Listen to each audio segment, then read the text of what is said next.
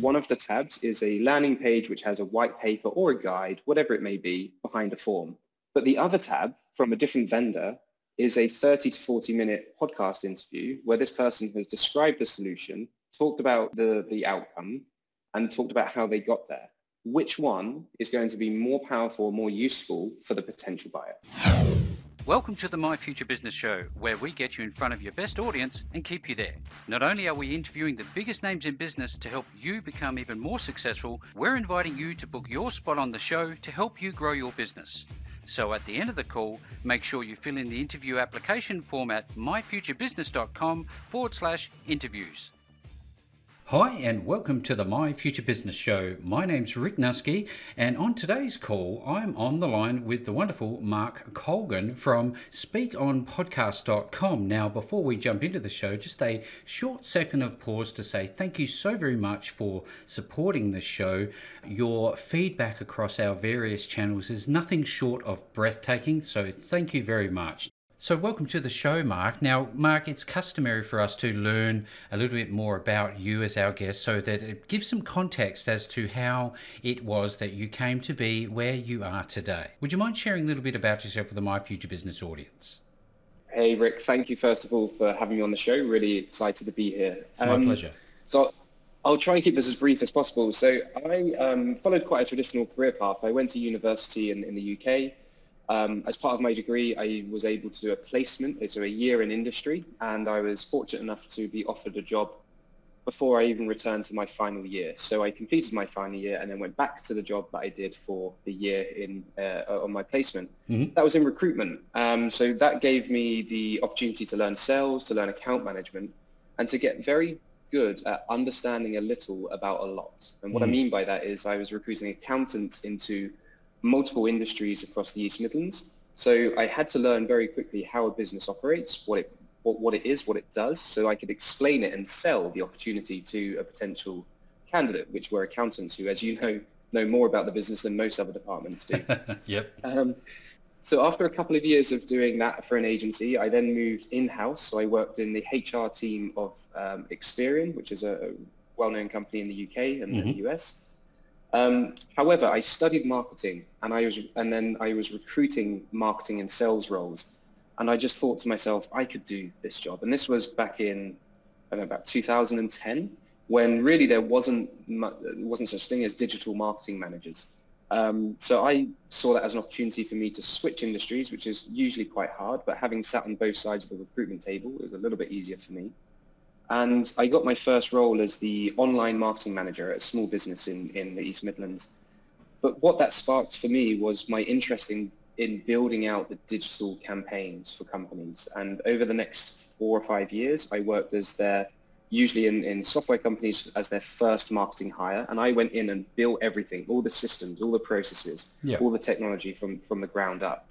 Um, as I said, I did that for about four or five years. And then I was reaching the age of 30, and um, because I finished university, went straight into work, I thought I'm going to give myself an early retirement. And I went traveling for a year.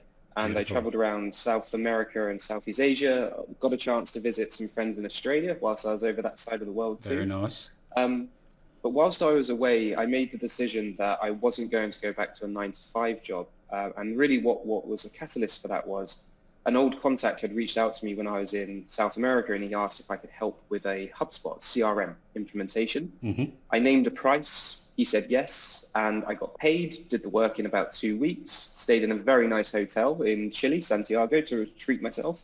And that was it. I thought I'm never going back to, to the world of world of work. So yeah. um, upon returning to, to the UK, I set up my own business, which was a consultancy helping software companies build out their marketing technology stacks and just how that fits into the overall strategy. Um, did that for two years, really fun time, but very exhausting. Um, busy with two or three clients at a time, which were very labor intensive. And I made the mistake of building the business around me. Um, so it ultimately wasn't scalable. Mm. Um, I then saw an opportunity to work in a company which was a productized service. And it was around 60 people when I joined. I grew it to 100, all remote.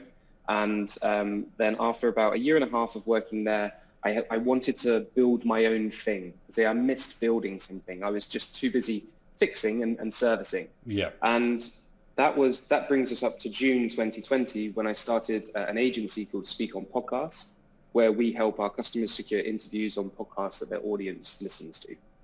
That's fantastic insight. Thank you very much for that detailed introduction. It's a it's a great, um, I guess, stepping stone, a great segue for us to have a a, a deep conversation about um, how things are changing in terms of traditional marketing as opposed to the work that you're doing with your clients. I'm wondering if mm. you can uh, give us a bit of background um, uh, by comparison, um, what traditional marketing strategies are, because a lot of people do them, but they're not actually uh, too sure what they all mean. What are we talking about when we're talking about traditional marketing strategies? Yeah, it's a really good question, and, and I, I, like to I like to call them the foundational marketing. So what mm-hmm. I mean by that is you need to have a website, and the website needs to look nice, it needs to work well, and it needs to have the customer's journey in mind. So not everybody coming to your website today is going to be looking to sign up for a free trial, to get a demo, or to buy from you. A lot of people are there to learn and to be educated. So your website needs to cater to all, all to, to those people at the different stages of the buyer's journey. Mm-hmm. You also need to have a presence on social media. And again, it's all about the foundation. So making sure that you are on, you have profiles on the social media channels where your audience exists. And I think I see a lot of companies make the mistake of having a Snapchat, Vine when that was a thing, Twitter, Instagram, Facebook, Pinterest. But you know, if they're selling to B2B organizations, they probably don't need to be on all of those social ah, channels. Yes. But have having a presence on the social channels where your audience is spending time is really important from a credibility point of view because what a lot of people forget is that when uh, a potential customer is looking at your site, they're comparing you to other vendors.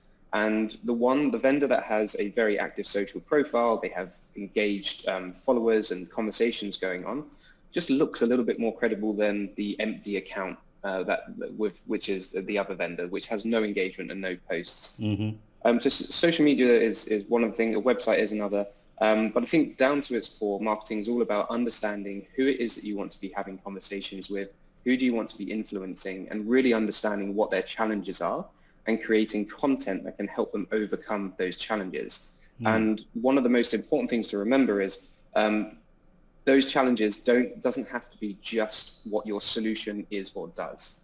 Um, so to give an example, um, previously I worked for a company that sold lead research and data enrichment for sales teams. Now, I sold to VP of sales who needed data, but that wasn't the only thing they needed. They also needed to help onboarding, onboarding and hiring new uh, staff. They needed help training their staff. They needed help on several other things within their uh, within their, um, their their role. Yeah. So what we did, what we did as an organization from a marketing point of view, is thought, what are all of my what are all of the challenges that my customers have and how can we create content to help them solve those challenges to become known liked and trusted? And i think that's really what is key about marketing. Yes thank you so very much. Now i know a lot of people uh, who are not um, i guess experienced would jump into the whole um, how do i sell stuff? What's what's the difference between marketing and making sales? Is there a difference? It's a really great question and i personally think that there is a slight difference. The the marketing is all about generating awareness and interest, mm-hmm. and then sales is all about qualifying whether that interest is a, a is a, a, specific need right now, and whether this person is the right fit for the organization. So one thing that I've seen a lot across the organizations I've consulted with is that marketing drive leads because they're being targeted on qualify, they're being targeted on generating leads. They hand those over to the sales teams and the sales teams turn around and say, hey, what is this rubbish? These people aren't the right fit. Yeah. And I think that's where there's a disconnect because one of the most important things about selling and sales, and I think a lot of small businesses and new businesses struggle with this, is that they don't qualify out people. And it's more important to qualify out, especially at the beginning, than it is to qualify in.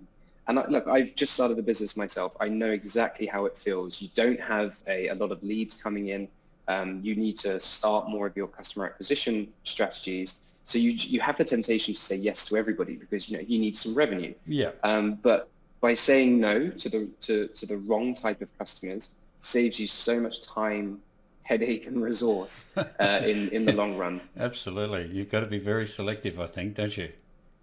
You really do. You really do, and don't be afraid of qualifying out. And I think where I've done that in the past and said, you know, look, thank you for your time. I just don't think it's a good fit for us right now. And give them the reason why. Maybe it's because that this is not the best place for them to be spending their money. They, they should be focusing on other things. Um, by understanding who makes an ideal customer for you, you can actually serve those people better.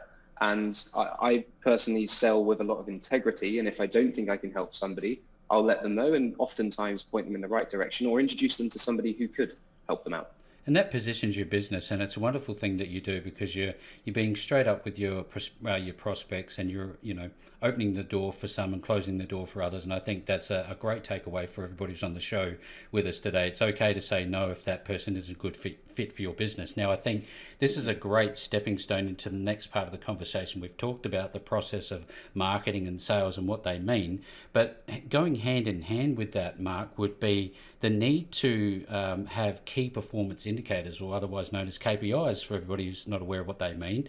Now, um, I was wondering if you can talk a little bit about what KPI, KPIs are in detail and when they are relevant. Really, really great question. So I think KPIs for me, the way that I see them is a way to align the organization around the common goals that you're hoping to achieve. Mm-hmm. Um, it also helps and it also helps to break them down into personal and business related. Um, so imagine you have a, a, team of individuals. They understand what the business goals are. Maybe you need to deliver X or a certain amount of things per month for your customers if you're an agency. Um, if it's software, it's sales typically and, and, and growing MRR, or, um, sorry, monthly recurring revenue. Mm-hmm. But on a personal level, I think this is where KPIs become more important because at the end of the day, you, you have, if you're the business owner, you have the vision, you, you know your next three or four moves but your employees don't. And you know, part of your job is to protect them from not worrying about what the next moves are. That's that's your job. Yeah. But at the same time, you really need to give them an understanding of, hey, am I doing a good job, and how am I being measured uh, for for the job that I'm doing? And it helps you as the business owner from um, understanding whether this person is performing well against what the expectations are, and it also helps you defend and also approve any sort of progression within the team. Um, so if somebody comes to you in nine months' time and they say, "Hey, I want a pay rise. I've been working for nine months. I've been doing, I perceive I've been doing a good job." Mm-hmm. You actually have some numbers and metrics to, to benchmark them against and say, "No, you're doing a great job, but however, you haven't reached all of the KPIs. You've been doing the minimum, but we really need to stretch you to the next level in order to uh, reward you with the additional pay or extra holiday, whatever it may be." Without those KPIs in place, it can be very, very hard for you to have conversations and make decisions based on data. Thank you for sharing. I'd love to go in a couple of different directions with this call if we can, Mark. Um, sure. I want to first jump over to uh, Speak On podcast and talk specifically about the team that you currently have there because I know there's a wonderful group of individuals from uh, different uh, nationalities and countries. Would that would that be a fair fair call? Yeah, yeah, no, you're you're correct. I think we're we've just employed our, our seventh person who's not on the website just yet. Mm-hmm. Um, he is from the US but lives in Chiang Mai, uh, right. in Thailand. Um, so we were very considered at the beginning to build a completely remote company which knew no no borders. Um, it doesn't matter where you work or where you live, um, as long as you have the right skills and attitude and can bring extra uh, things to the table, we'd consider the application. So in a way, we don't look at names, locations, nationalities, or anything like that. It's all about the experience and how people go through the application process. But I'm very proud in, in the three and a half months that we've been running that we've been able to grow to seven people um, yeah. all across the world. And um, yeah, it's fantastic. It's a little bit tricky when it comes to let's find a time where we could all speak for the team meetings and team trainings. But yep. that's just once or twice a week where we have to, some of us have to make some sacrifices. Um, mm-hmm. I move and travel remotely as well, so I'm often changing time zones, which confuses everybody. Um, but no, I'm, I'm very proud of what we've been able to build so far. And it's amazing the the era that we live in, isn't it, Mark? With this technology, that uh, where are you right now, for example? Uh, I'm in Sicily, in Italy. Well, there you go. You're traveling around the world. I'm in Australia, and we're having this conversation just like two old friends at, at a coffee shop having a cup of coffee together. Um, you know, you can run businesses nowadays. What's your What's your take on technology, and where do you think we're we're going to go in the next ten years?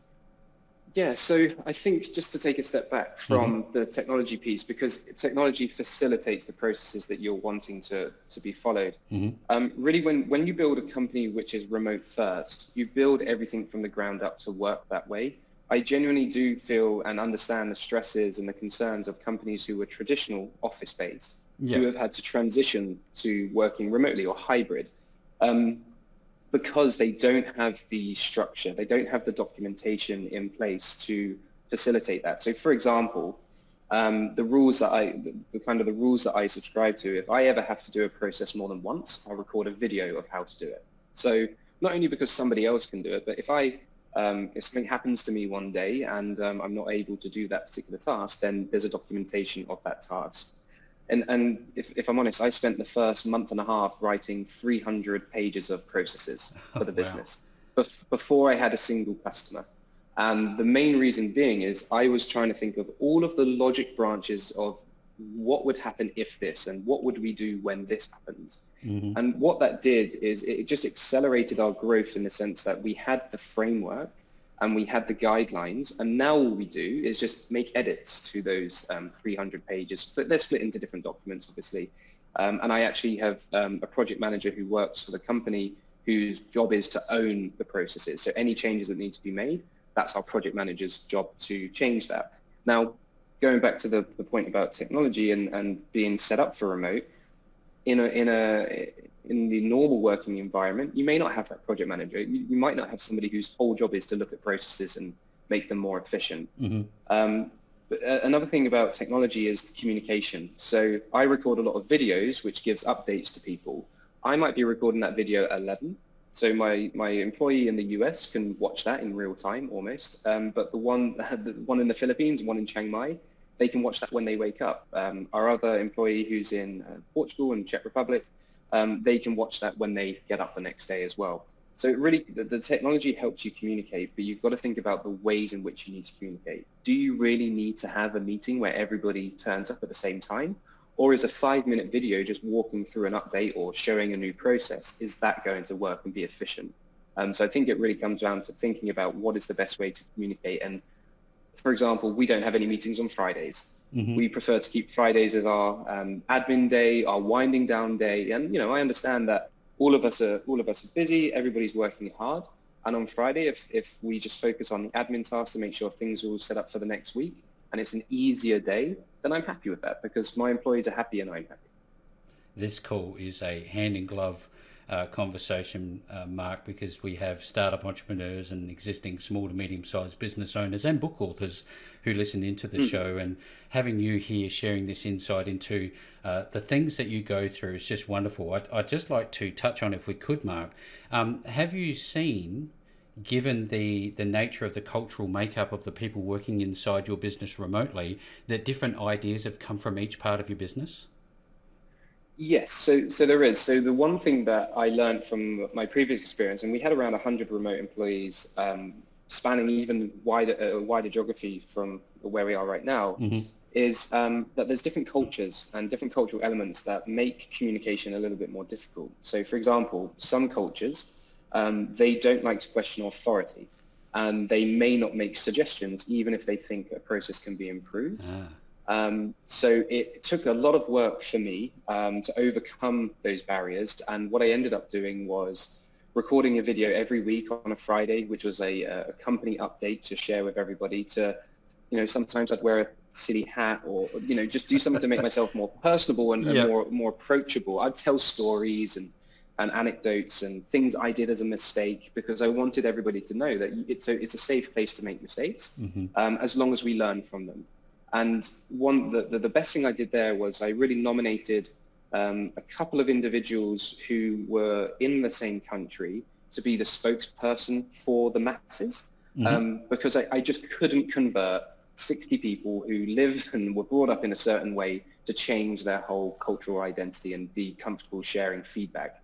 But there were a few people who were okay with that. And pre- because they'd previously worked with US companies and European companies, so they became the spokespeople and any feedback went to them and then that feedback came to me and then I made sure that I did an extra job of communicating back to everybody thanking for the suggestions, letting people know how we're going to change things and improve things moving forward. Um, the ideas though that come out of it, one of our employees is an ex-chief of staff for a judge and she has so much a, uh, of a process and an attention to detail, as you can imagine, yes. um, working for, for, for, a judge in the legal sector, that she is finding so many little um, holes in the process that I originally wrote a few months ago, and she's able to she's able to, to fix it. what's great though about the, I think, for, for the, having people with different backgrounds and different experiences is that it, that reflects our customers.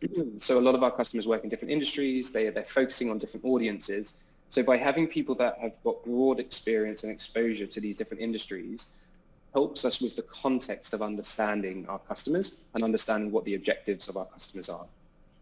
Oh yeah, I wonder. I always come back to the the human element of a business, and we're going to be talking about that in terms of uh, the actual service uh, provisions that you provide for your clients. Um, mm-hmm. How did you feel? You know that first moment that you you knew that you were bringing this team together, and there were struggles in front of you, but you know, you, you, you signed up that first client because we love taking people through that journey as, as entrepreneurs. Would you mind sharing a little bit about that with us? Yeah, so um, the first the first few months. So one, one of the things that I learned, um, this is from managing people before, mm-hmm. is that as as a middle manager, for example, my job is to hold an umbrella above the people that report into me and protect all of the fallout coming from the angry director above. so my, my job is to is to protect the people um, who report in into me. And then my job is also to manage the expectations of those that report into me to say, hey, look, I need to know this information at this time in this way because I need to trust your word and take that to my management as well. Mm-hmm. So from, from a human point of view, it just really comes down to, for me, it comes down to managing expectations. I think as long as everybody understands what's required of them, what their responsibilities are, and what good looks like, um, then you can really um, manage the expectations and everybody knows where they stand. But yes, it's nerve-wracking, Rick, um, knowing that you've got mouths to feed, mortgages to pay. I yeah. don't even have a mortgage myself because mm-hmm. I'm very nomadic. Yeah. I've got employees that have mortgages, so there is some pressure there to make sure that we are um, focusing as, as much as we can on bringing in new business. And I think this is a really important segue in when, when I built the company with, with my co-founder, mm-hmm. when we built the company, we built it as a product, not something that me or Jacob, the co-founder, had to do ourselves. So, if, and that was the mistake I made when I worked as a consultant. It was me. I was doing the, I was doing the analysis. I was doing the audits. I was doing the implementations. I was doing the training, and I could only work with two or three companies at a time, and every company was different in terms of their requirements. Yeah. So I was very, very um, considered and very um, deliberate in building this business in a way that it doesn't require me to do the actual work, even though I can do it. And that's a challenge for me because I'm a very process and a systems thinker. Yes. Um, I'm a bit of a perfectionist as well. So I've had to work on myself a lot to say, no, stand back. Um, if things go wrong, they can be fixed, but you need to give the responsibility to others to deliver the work. And I, I think for a lot of small businesses, especially when they're starting out, um, it can be very hard to make that decision. And one of the conscious decisions that I made is I brought um, a project manager in from mm-hmm. day one. So, and I was very fortunate to have worked with, with her in the past and she was able to take on the first customers, go through the processes, make changes, ask me questions. And we, we had so many conversations in the beginning. A lot of moments, Rick, where I was like, oh, yeah, I did not think of that. Didn't or think of that. Yeah. Why did I write why did I write three pages about this? Nobody's even asked us about uh, this this particular question. um, so yeah, very very fortunate to have somebody who trusted me and, and, and took a leap of faith. Um, but fast forward, you know, three months later, and, and we're now at seven employees and and actively growing. Yeah, it's wonderful. Um, my future business, Mark, as you know, is is all about helpful people, helping people, and you showing the real and raw side to what it's like to be being a co-founder of a business is so powerful. Thank you very much for sharing. Now, we were talking about KPIs earlier and how um, businesses often neglect the, I guess, the attributable channels like word of mouth and organic content, and even podcast interviews like today. Um, where where is marketing changing, and what's becoming more important? So to, to frame this answer, I think a lot of marketers and a lot of salespeople do not play the long game. Mm-hmm. And what I mean by that is that they have monthly or quarterly targets which they have to hit. I've been there myself. I'm setting those targets for my team, so I understand it. Mm-hmm. But there is so much power in playing the long game and also with giving value without expecting anything in return. And, and just like I used the example before, when I couldn't work with a customer or a potential customer, I would do everything I can to help them because I know they still have the challenge that they came to me with. It's yeah. just that they're not a fit. They're not a fit for me. So by making those introductions and making those referrals to other people, I would often get work being referred to me by those people. So I turned a potential negative scenario and situation in, into a positive. When it in specifically the podcasting, so now we're thinking you're not playing the long game. Um, people don't like to be sold to, yet everybody likes to buy. Mm-hmm. And when people buy, we really buy only for two main reasons, two huge categories. One is to avoid pain or a loss. The other one is for pleasure. Now, if we're talking about business to business, then really we're focusing on the uh, the avoiding a loss um, uh, or to to avoid pain. Yeah. So just remembering these things as well. So when you are an organization and traditionally you're creating content and you're putting it behind a, a, on, on a landing page, behind a form, somebody has a problem, you have the answer. And what you're doing is you're putting that answer behind a form. That doesn't create a great environment or impression to that individual when they all they want is to find out the answer. And you've said that you've got the answer, but you're making them fill out a nine uh, a nine fielded form with their personal details, their mobile number, their email address. So I think where I'm going with this is that the perception of what marketing has to do has changed. The buyers are more informed and aware of, of, of uh, the buyers are more informed and aware, and they know how to research. Yeah. I didn't get taught how to use Google at school because Google wasn't a thing. I hope they are teaching children how to use Google because it's the best skill that uh, any, any child can learn.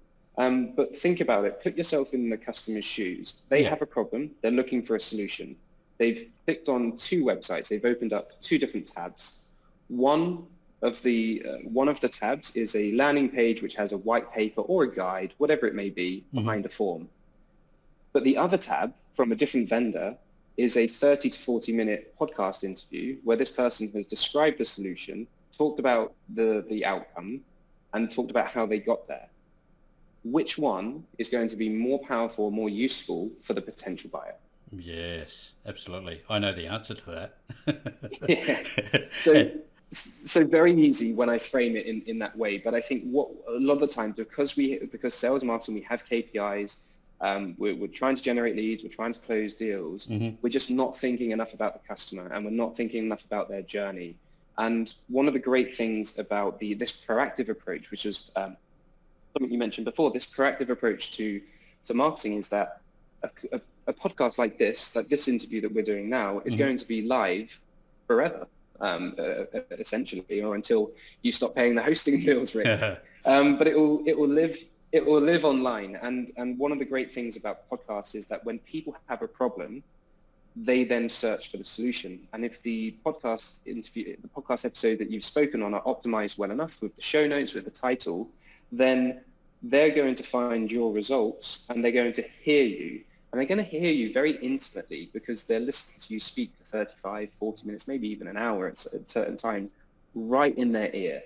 And there must, I haven't done too much research on this, but psychologically, that must be more powerful than reading a piece of text or looking at an image because it feels intimate. They get to know you. They get to know how you sound.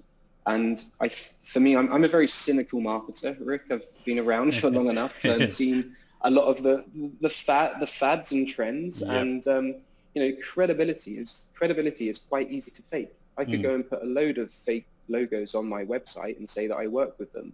What is hard to fake is real credibility, and one of the best ways to build that credibility is through storytelling. As human beings, we've been wired to listen and to enjoy stories for hundreds, of, like thousands of years, and, and it's something that in the medium of podcasts is a very, very powerful thing, which not a lot of marketing and sales people are actually, or companies are thinking about right now. Yeah, we're right at the uh, the pointy end of it, aren't we? We're just coming into this new phase, and I guess this makes up part of your secret sauce that you talk about uh, on your website. And um, for everybody who's on the call with us today, Mark's going to share uh, details about um, his website. But I've been there, Mark, and I've seen what you're talking about in terms of reducing the friction of getting the answers to questions uh, when people get there. But um, we'll talk a bit more about that in a minute.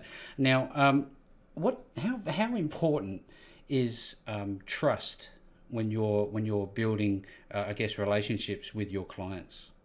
Uh, it's it's so important, um, and I think one of the best ways to build that trust is going back to that managing expectations. Mm-hmm. It's mm-hmm. um, letting people know clearly what's going to happen when and where, and as much as you. so we're we're having this experience at the moment. Um, so we, we have an onboarding process where we let customers know over a call exactly what the next steps are. Not every customer learns by listening. Some customers will learn by reading. Yeah. So what we've found is that we, we need to reiterate our point or reiterate the, the, the actions and the next steps in multiple different ways so that the customers know what's going on. So for an example, um, we use a Google Sheet with our customers to keep them updated of the podcasts that we're having conversations with and what the next steps are in the booking process. During the onboarding call, we let our customers know uh, verbally, uh, or sometimes we do a video call, but we let them know that it's your responsibility, Mr. Customer, mm-hmm. to respond to these comments in the Google Sheet when they come in. The longer you don't respond, there is an increasing chance that podcast hosts may no longer be interested because they're busy. I've said that. I was on the call. I say it every time. It's part of my script. Mm-hmm. Yet still, some some customers never respond to the comments, and it's because you forget as a business owner that this is your baby. This business is my baby, and I'm I'm invested in making sure that everything is communicated effectively mm-hmm. and at the right time. However, for a customer, we're just one hour in a in an eight or nine or ten hour day of that they have, and they've got other priorities and other things that are taking their share of mind. Um, so you just have to continuously communicate, and and the, the rule that we have in our company is communicate with our customers until they ask us to stop. If we can get them to say, "Thank you, Mark. I understand." I won't make this mistake again. Um, I'll make sure I'm a little bit more active on, on the Google Sheet, just in, in this particular example. That's fine. But I, the one thing that I am uh, coaching all of the team on is like, do not be afraid of over communicating because the worst thing that can happen is they'll just ask us to stop communicating as much, which isn't a bad thing. You know, the thing that's coming out through this conversation for me, Mark, is the fact that you are willing as a group, as, a, as an organization to uh, forge a real relationship which makes you, as the business owners, um, communicate, stay in contact, actually guide and maybe even nudge your clients a little bit to keep going because ultimately, as an agency, um, you're there to help them. And like you said, people Absolutely. are busy, so uh, it's a credit to you. Um, now, who who exactly is your target audience? Who do you serve? Yeah, so we, we have a real a real mixture. Um, I think the most important thing, again, thinking about qualifying in or out people. Um, mm-hmm speaking on podcasts is very much a PR activity or, or a marketing, it's proactive marketing. We can't, it's not a lead generation strategy and therefore shouldn't be compared to lead generation strategies. Um, so our ideal customers are customers who understand the importance of investing in their brand and the brand awareness and also investing in the long, the long play of this strategy. Because as, as we mentioned, if they're speaking on four podcasts per month, then that builds up over time. Yeah. And there, there will be people. So I, I shared a screenshot on uh, Twitter the other day, which was I had two people reach out to me. I woke up one morning, went on LinkedIn, saw two connection requests. Both of them had said, really enjoyed your podcast episode on podcast name, uh, really enjoyed your webinar on this with, with Mailshake. Um, I recorded those six months ago. They went live six months. I hadn't forgotten about them, but I just, they hadn't been top of mind for a while. But these people were looking to solve a challenge or looking to answer a question, and they they discovered that content at a time which was important to them. So that's the power of doing podcasts on a regular basis, is because in the future it lives online.